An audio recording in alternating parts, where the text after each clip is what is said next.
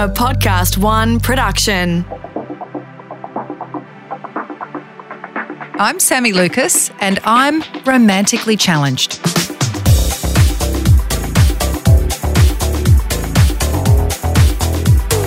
The last time we had therapist Rachel Voysey from the Relationship Room on the podcast, we spoke about dating rejection, something many of us are having to deal with on an almost daily basis, especially with online dating. I received so many lovely messages about that episode from people saying how much it helped them. So I decided to bring Rachel back in to have more of a chat about her singles coaching and to discuss some of the main issues she talks about with the people who come in to see her. So I want to delve into the issues of toxic dating, compatibility, and how sometimes the bad decisions you make when you're dating are not about you, it's just the way your brain's wired. Rachel, thank you for joining me again. Thank you. I'm very happy to be back. I love our chats. It's exciting being here. We had such a great response to that episode about rejection. Oh, that's good. It was brilliant. Oh, that's good. You've helped a lot of people. Well, yeah. I think I, I think you're. It's having the platform to put information out there because really that's the only thing we have to protect ourselves and help is getting informed. So, yeah, it was great to be part of that. Now, I love that you're doing singles coaching and singles therapy, and mm-hmm. it's no secret that I came to see you and had a little singles therapy of my We own. did, yes. You know, I, I was shocked at how much I learnt from it and Mm. how you could see things, patterns in one hour of chatting to you that I haven't been able to identify my whole life. No. So you're bloody good at what you do. Oh, thanks. I want to just tap into that singles coaching and singles therapy. What are the main issues that the singles that you're seeing are dealing with and are challenged by Yeah. these days? Um, I think they're probably challenged largely by the idea that we all feel like we have a lot more control and options than we used to have with dating. You know, I think, you know, even 10, 15 years ago, people kind of thought you had to either cross paths with somebody or be introduced to somebody through a friend. And then you kind of had to make do with what was happening in your life. Whereas a lot of people now feel overwhelmed by choice and overwhelmed by responsibility for being single. So it's kind of like there's so many options to meet partners that if they are still single or unsuccessfully dating, they feel like back to that question that we all love to flagellate ourselves with what's wrong with me? What am I doing wrong? And when human beings feel like they've got control, it's fantastic, but it also means we can get stuck going in loops round and round in our minds trying to work out what is it that I can do to get myself out of this situation or to make my situation better. So I think that's really a huge reason singles are showing up. And also, I think just from that um, personal wellness, personal development kind of thing, like you and I did, Sami, like the idea that most of us create some kind of perfect partner based on the way we think we were not given love, either as children or in past relationships, like from lacks in our experience prior, not always in childhood, sometimes from relationships. So a lot of people feel like they keep dating the same person. So it's about looking back and going, what is it? You know, if you're someone that's really seeking safety, if you're someone that's really seeking excitement, if you're someone that's really seeking validation, that stuff can come from the past. And then you keep on trying to find it and it just keeps coming in a different form. So people come in to kind of do some stuff at looking back, getting insight. Because once you reveal those patterns, you're much less likely to keep repeating them. And I love that part of the work. Um, a lot of people talk to me about dating, and, and so often I hear these little alarm bells going off in my head about some of the things they describe, right? And some of the things they learn about people in the early stages of dating, Yeah. but persevere because they're so afraid of being alone. And this leads me to this topic of toxic dating and toxic relationships. And it's kind of like I did the narcissist podcast because everyone Right. was talking about narcissists and it was like the buzzword in the dating world. Now I feel like at the moment, for me at least, it's toxic. Yeah. Toxic relationships, toxic Yep. dating. There is mm. such a thing, right? And what's the difference There between a, a toxic relationship or being in love with or dating someone who's toxic rather than a narcissist? So narcissists are very self-interested. So there are there definitely is a culture of entitlement out there. So being really entitled or very self-orientated is narcissism. Now there are many other kinds of problems that really make you almost ineligible to be a healthy attached partner to someone. If you're have a whole range of other kind of conditions other than just being very very selfish and self-interested, which is the narcissist, there are still lots of other things that people may be walking around with, and it's their own kind of issues. Like there are some people who just cannot be in a functional relationship. It doesn't mean that they couldn't be if they went and got some help and developed some insight and worked on their communication. It's not that, you know, it's like a lifetime ban, although there probably are a few in that group on that topic, but we won't talk about them I think today. I've dated a few yeah, of them, I think, actually. I think most of us have crossed paths. Um, but anyway, we're not talking about those guys, but there are those people that, you know, to be attached, you need to be able to participate in a relationship with another person. And there's a whole lot of other kind of conditions that make that just not possible. So I think that's the difference between toxic partners. And that's something where I hope today we can talk about some of those things that help you identify them because it's not always just those selfish, entitled guys. There's other kinds of guys that we should avoid. And I guess when we use the term toxic, it's not necessarily saying that's a toxic person. It's No. saying that being in a relationship with that person is a toxic environment. That's exactly right. Because, you know, relationship has two people, like we're born from the womb to the tomb kind of thing to be attached to each other. You know, we need to be attached. We like to be attached, though we can be on our own also. But some people can't do that. They can be alone and perfectly fine because then they're not bringing their destruction to anybody else's life. But as soon as they partner up with somebody, all that dysfunctional attachment stuff ends up your problem, and you can end up feeling like your time is wasted, your energy is zapped, you're insecure, you're left with all this collateral damage um, from a kind of unsolicited bad experience that you may not have necessarily known you were getting yourself into or asking for. How should you feel when you're in a functioning, healthy relationship versus how you feel when you're in a toxic, dysfunctional relationship? So, one of the m- most important things in a functional relationship is you should feel like you have a relative kind of sense of being able to predict what's going to happen next. You know, human beings don't like things to be unpredictable and unsafe. When you're with somebody in a functional relationship, you should feel relatively secure, like you can kind of predict how things are going to go, give or take. So, there's always going to be good and bad days, but you should feel like you have a sense of who they are. They mostly show up in the way you expect them to be. They can communicate with you which means they can accept your influence. That's a massive thing that happens in a healthy relationship. They care about you equally. You know, equality is massive in any relationship. Like if you I often do a little exercise with people where I say write down everything that you are receiving from the relationship, write out everything you are giving. Now, if those things are really distorted and out of balance and the scale's tipping, a problem will always emerge. So, in a healthy relationship, there should be this nice balance where you feel safe, supported, listened to, but you still have to expect to have bad days because that is always going to happen. That's different to a toxic relationship where you generally feel anxious, sick, distressed, preoccupied, unsafe, and always wondering what's going to happen next and what it is you did that may have influenced however things are going. It's a very different thing to be part of. You will know the difference when you're in one or the other. You've literally just given me a light bulb moment. Oh, from a relationship I had, which is exactly what you've just described. I uh-huh. thought I was in love with him because I felt like his happiness and well-being was actually more important than my own and i mm. did everything i could to make him happy because i thought that was love is that i wanted him to be happy and his well-being was was more important than my own but mm. all it did was it made me feel anxious and Yeah. upset all the time and like i wasn't good enough Yeah. and oh my god And but I, i've convinced for. myself this whole time that i was in love with him No, it's but it, I wasn't. fascinating. You cannot. If I even say to people, if you don't believe that, do it in a workplace context. Like if you, some people think if I overpay my staff, they'll be amazing. Whereas if you do a little bit of corporate work, you know that doesn't work either. You can't. If things are unbalanced, some form of problem will always emerge. So having like you know in those cases where you feel like, but I just love them so much, I just want to give and do and be.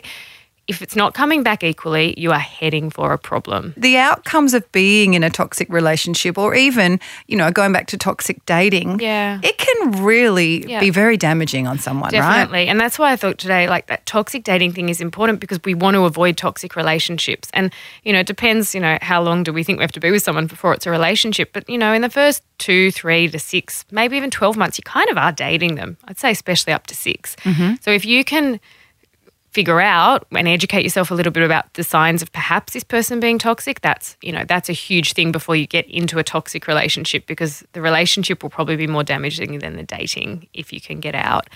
But i mean i suppose a really important thing though to qualify here is you know all of us and especially because we're talking about you know we're not dating at 20 uh, those people still just have to figure things out anyway so i wouldn't want to be. But by the time we get into our 30s 40s 50s and onwards we all are certainly battle scarred, have our issues. Like we do, right? We all have our little idiosyncrasies and We've baggage. all got our baggage. Yeah. Yes. so if you're going to go around with this laundry list of like, I don't want anyone to think that just because you see some of these things today, it's toxic. But the the key that I really try to talk about with some of my singles coaching is that you really like there's so much now about intuition being a guide. And the reason from a psychologist perspective that intuition is a guide is because there are like, you know, like for example, there are millions of pieces of information you'll know about someone, even if you've just seen them a few times. Everything you've seen, heard, what you've seen them do, how they've treated the people around you. There's so many pieces.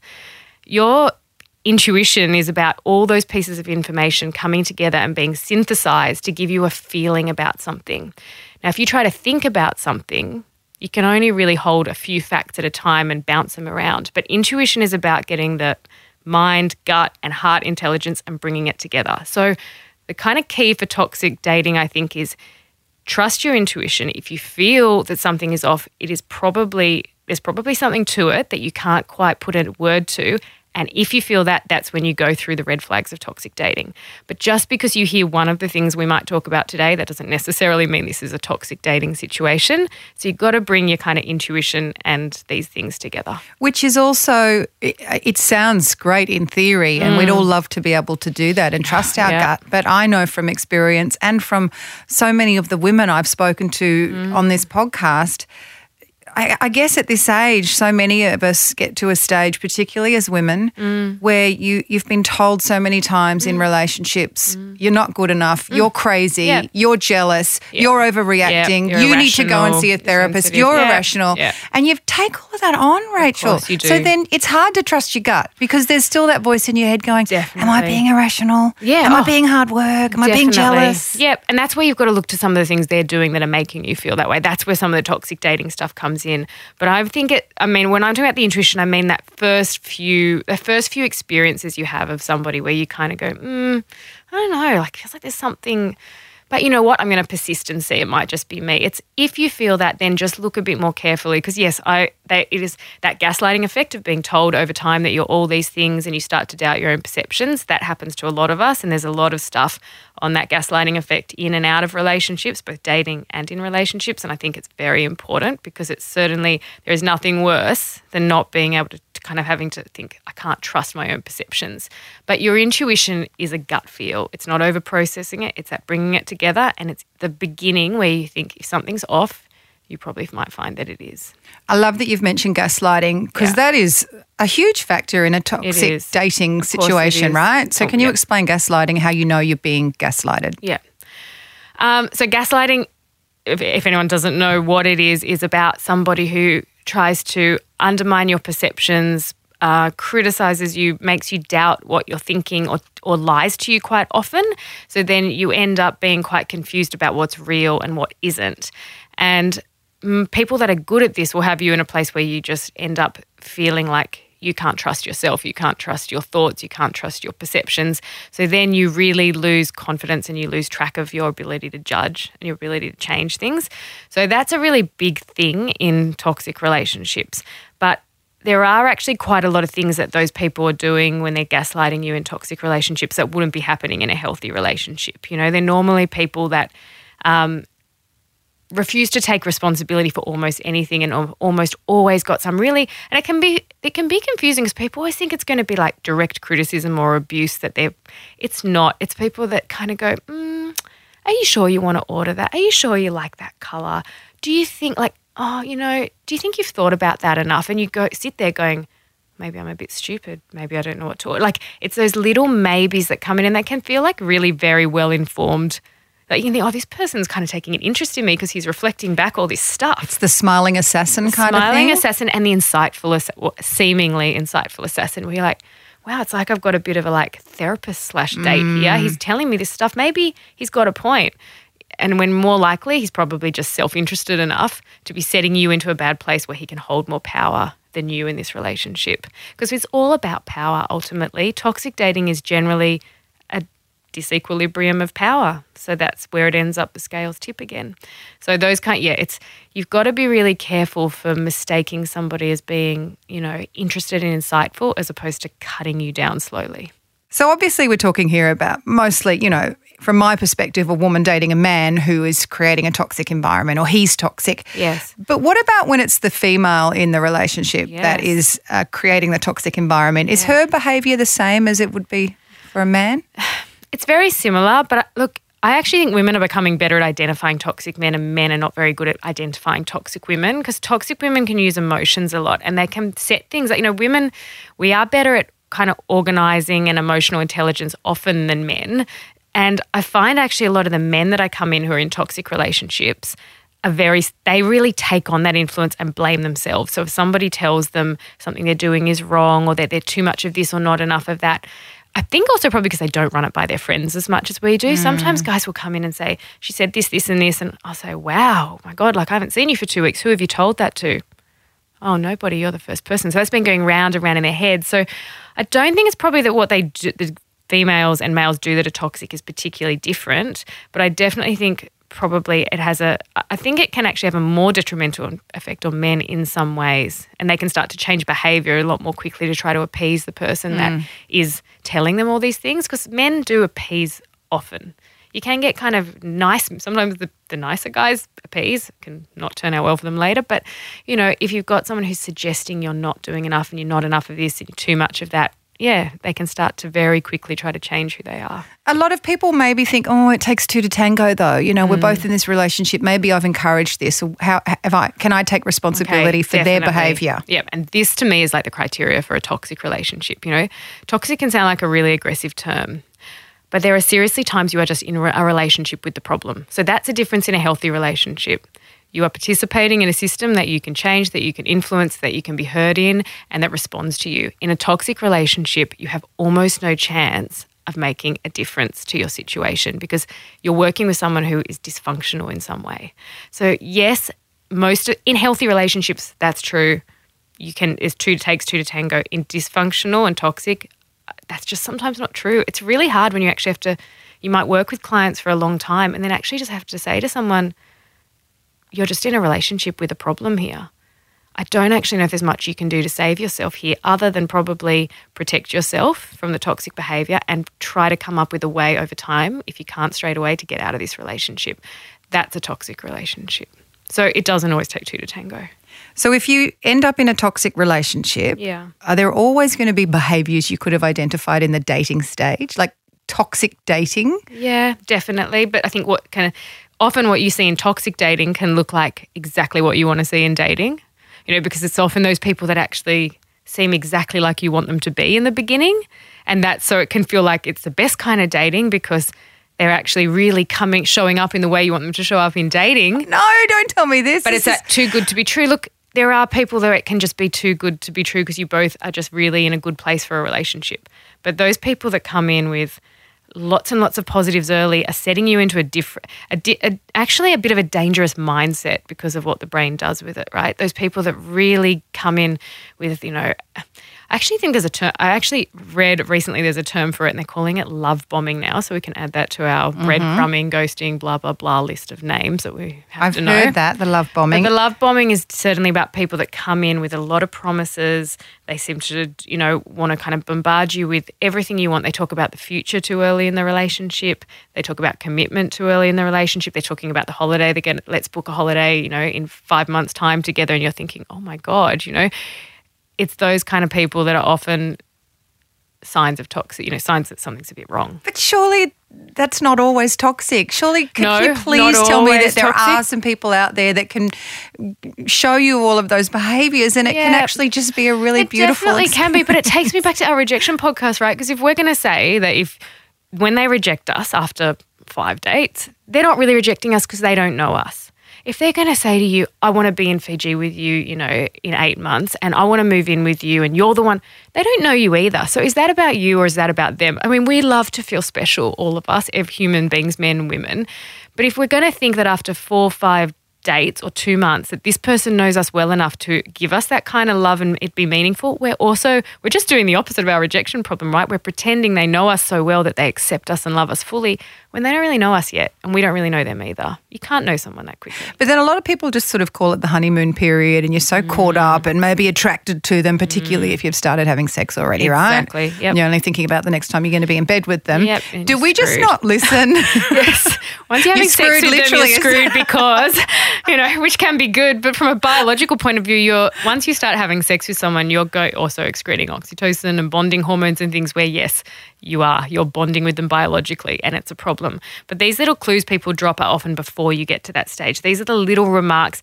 You know, I always in life outside of the room always say people will tell you their issues before you've even started a conversation with them. People tend to need to tell you stuff about themselves that they're uncomfortable with and they reveal themselves very quickly. A honeymoon period tends to begin once you actually have some of that limerence stuff, which in limerence we talk about all these hormones and neurotransmitters that come into our systems that make us both see the other person ideally. But the other thing it does, which is why people always go, Am I being manipulated? When you're in limerence or what people call lust, you will also behave as an as a better version of yourself because you almost believe you can be. So you're in a bit of an intoxicated state where you actually also behave in the best way that you can and you're not trying to trick them. You just feel like, oh my God, I, I can, right? So they will be doing that and you will be doing that. And also you can't see red flags, you can't estimate risk. But for a honeymoon period to begin, you have to have seen someone a few times and have started to have a little bit of a bonding process. So these red flags, I think, are things you look for when you're chatting online in the first few coffee dates or, you know, things you do. You know, if you're going to go to a bar and get intoxicated, it's going to be harder probably to tell the difference, which is why I think first dates really it is so much better if you can do a coffee, a lunch, a walk, but not an alcohol fueled, you know, like this is a sexy nightclub because that will confuse you. Rachel, I listen to everything you say except for that. Yeah, there is always well, alcohol involved in a first date. great, but just try to remember those little comments people make. Like, you know, my friends and family say I'm really hard to get, to get along with, ha ha ha, and you go, oh yeah, that's nothing. Because you're No, so cute. run. How could you oh, possibly Oh, be so hard to get along with? How could your jealousy matter when you make me feel so special with it? No, it's not. Run away. Like honestly, it's it's the first few meets. One the honeymoon period, yes, it exists, but you have to. You kind of have probably passed through that beginning stage first.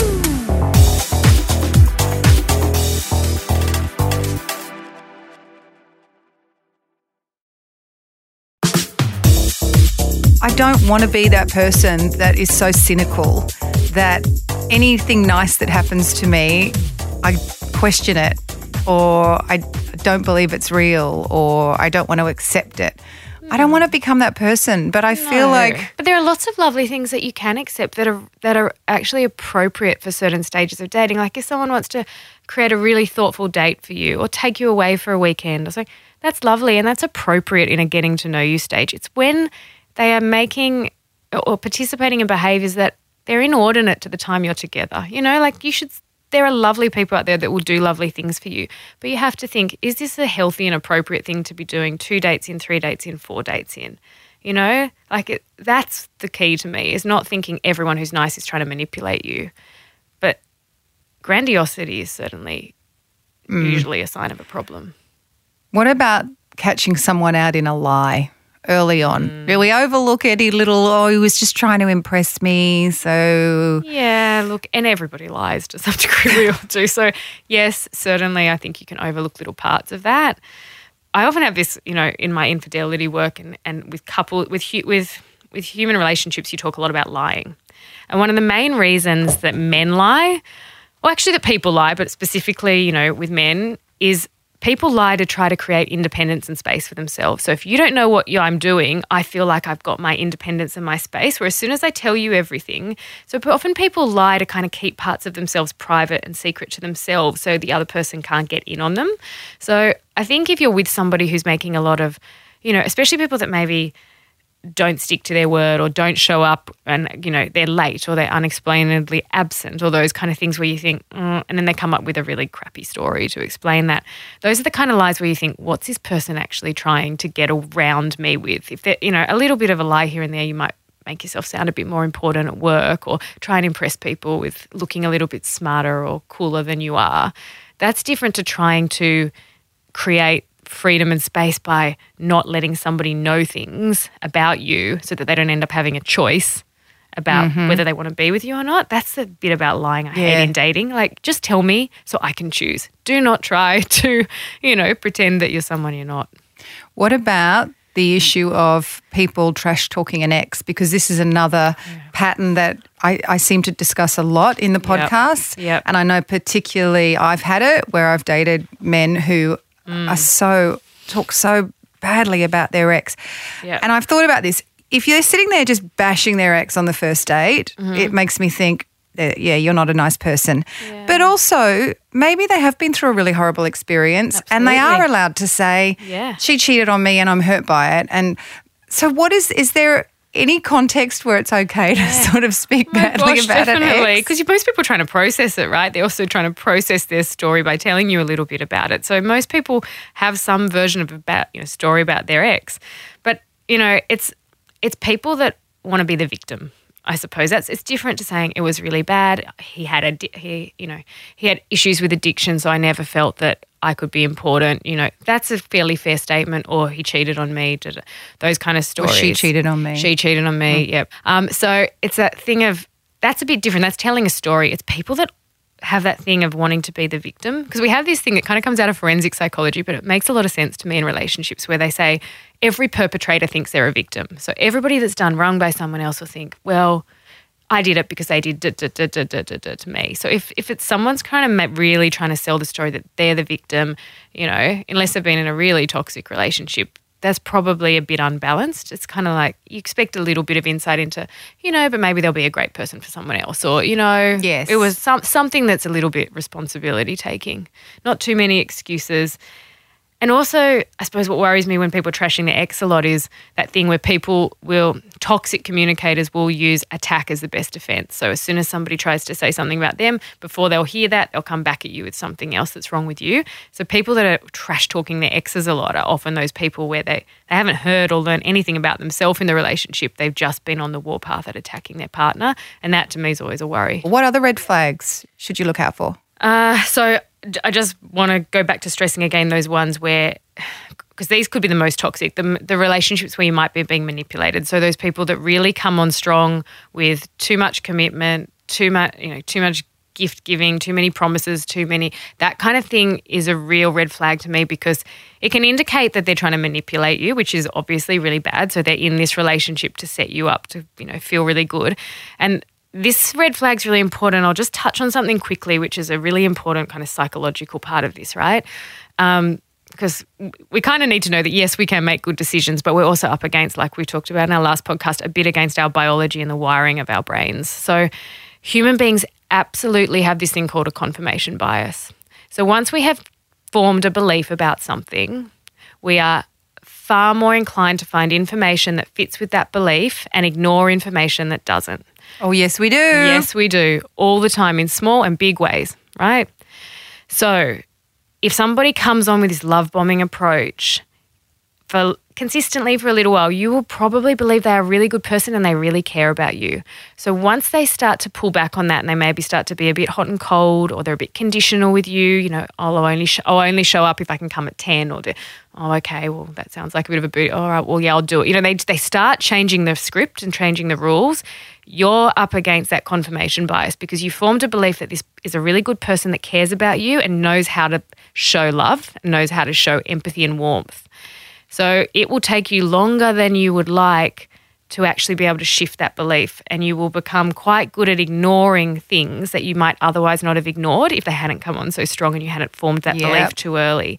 So this is a really important one with manipulative partners, but it's also a really important one with addicts because if you're dating an addict, and that's not always a drug addict, they're addictive personality types who are addicted to, you know, online gaming, uh, workaholics, like addictive Alcohol, sex. streaks, a stuff. It's a it's a personality. You know, it becomes part of your personality if you're a, if you're an addict in a way for too long.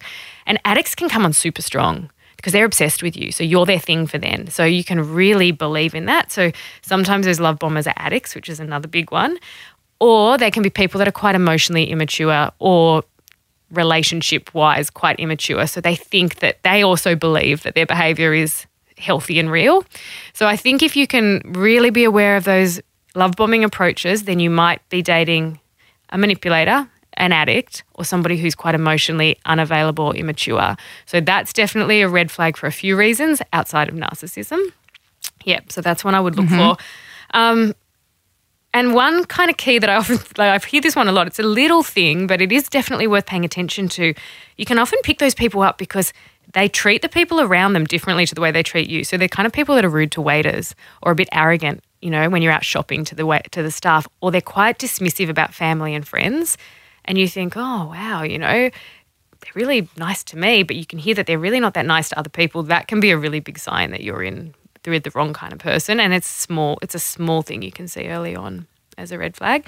And if they tell you things about themselves early in the rela- in the beginning, like little things about you know things that people find them hard to get along with, or they've got a jealous streak, again, pay attention as a red flag for these people. They're like laying out the clues for you. Yes, they are definitely putting it right in front of your face. Yep. So I guess in a second kind of red flag is probably flagging the narcissist, but also contr- flagging that.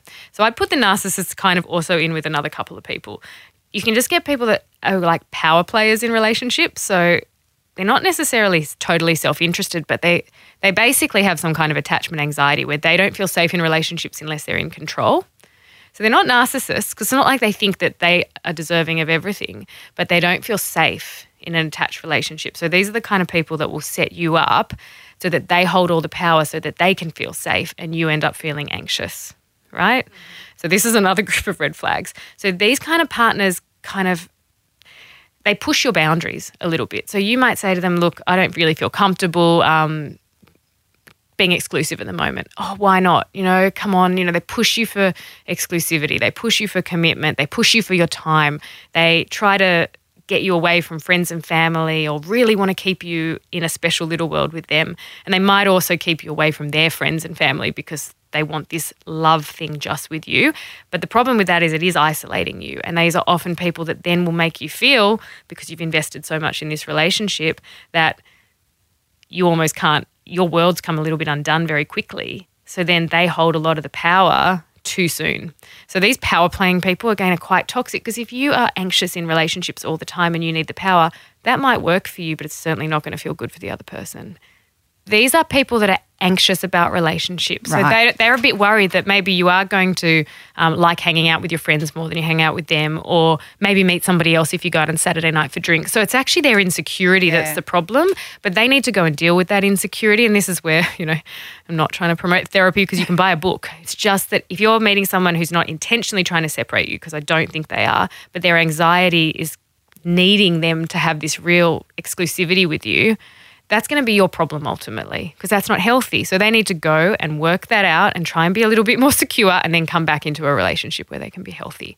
I love the way you break down this technical stuff, like the confirmation bias makes perfect sense to me now. Is there other stuff in sort of psychology mm-hmm. that is really relevant to dating that we should understand? Definitely. And there are a few very general things that, you know, they, they apply to other parts of psychology, but they certainly come up in dating. And one of the other ones I think I, I reference a lot with clients is this idea. It's very much a psychology 101 thing where you learn about this thing called cognitive dissonance, which is basically the tension between any two points that we have when we think of two things. So the way this often works is the more you invest in something, the more you will convince yourself that you like it to close that dissonance. So the way they explain this in, you know, first year psychology is they talk about this study where they get, you know, they get people to eat fried crickets. And one group of people eat the fried crickets for free and the other group of people have to pay $25 to eat these fried crickets.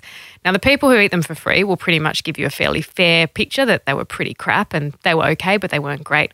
The people that have paid money to do it tend to report a more favorable experience. So these are the people that will go, you know, no, they weren't bad. Like, I think I might eat them again. And so, this how this applies to dating is the more you invest in something, the more you'll be inclined to try to convince yourself that it's worth it or that you like it. So, if you come on strong, much to your example before, and you're like giving a lot to this person, and you know, let's say you're flying in from interstate to see them every weekend, and you're investing that, you know, energy, time, and emotion, you may be more likely to convince yourself it's a good relationship. So, this is where, again, it's about appropriately pacing yourself. It's lovely for five minutes to believe we are in the notebook or whatever. You know, In the love bubble. rom com, yeah, that we're in the rom com and it's just, it is. But face it, most of the times we're not. So try to pace yourself and make sure that it's nice and balanced and don't invest too much too early because then you might you might be overcome by your wiring again and end up actually not judging things as fairly as you could otherwise. So, how do you know if you're dating someone that it is true compatibility and not just smoke and mirrors? Okay. All right. So, true compatibility is one that I talk about a lot with people. And I kind of say compatibility, look, you know, if somebody's, you know, if it's a huge values or lifestyle issue, like somebody is super sporty, that's their life, and you're a couch potato, okay, sure, that's clear. Maybe they're not the person for you. But generally, in relationships, compatibility is not about, um, it's not about like character attributes and the type of person, but what it is about is people who can have functional behavior and functional attitudes. If you can find someone like that, you're probably going to be compatible. So it's not about a certain type of person. It's about a person who has a certain kind of maybe communication style, a certain amount of insight about themselves, a certain ability to self-regulate because that's one that you know is really great to develop as we get older like can you self-regulate or do you just think every time you have an emotion you have the right to explode it onto somebody else um, and can you communicate well? You know, to me, if you can find somebody who has those functional behaviors and functional attitudes, and you, you're probably going to see the behaviors maybe before you hear about the attitudes, but they do go together. If you can see someone who, you know, can have a nice conversation where they can accept your influence and take responsibility and they can talk about some feelings, you're probably going to have some compatibility. As long as, I mean, the funny thing with compatibility is I say you might, you might want somebody that you're compatible with, but are you actually a candidate to be compatible? Are you, can you emotionally self regulate? Can you, have you developed enough insight about yourself to know what your non negotiables are and what you want and don't want? You know, can you communicate well? Can you be all these things that you're looking for in other people? If the answer is no, then again, maybe it's time for some self development as opposed to finger pointing. For compatibility, I often say to people, do this exercise, write down your perfect partner and your perfect relationship. Put all, you know, really magic wand it. Who do you who would they be and what would they be like? And then scan that what you've written, scan the list, scan the piece of paper where you've put this all down and have a look at what it's saying to you about what your needs are when you look at this person. Does are you craving safety and security? Or are you craving adventure and fun? Are you looking for the bad boy because you can't, you know, you find it hard to disrupt the system? Like, what does this list say about you? And if there's kind of things where you're like, wow, this list says a lot about me, and I keep dating someone trying to find the answer to this, again, it might be time where you go, it's not about compatibility, it's about a bit of self work, it's about a bit of wow. insight. You know, it's a good exercise because people will go, oh my God, when I look at this list, I can see why I've dated the same person 10 times. I'm going home to write my list yeah. straight after this.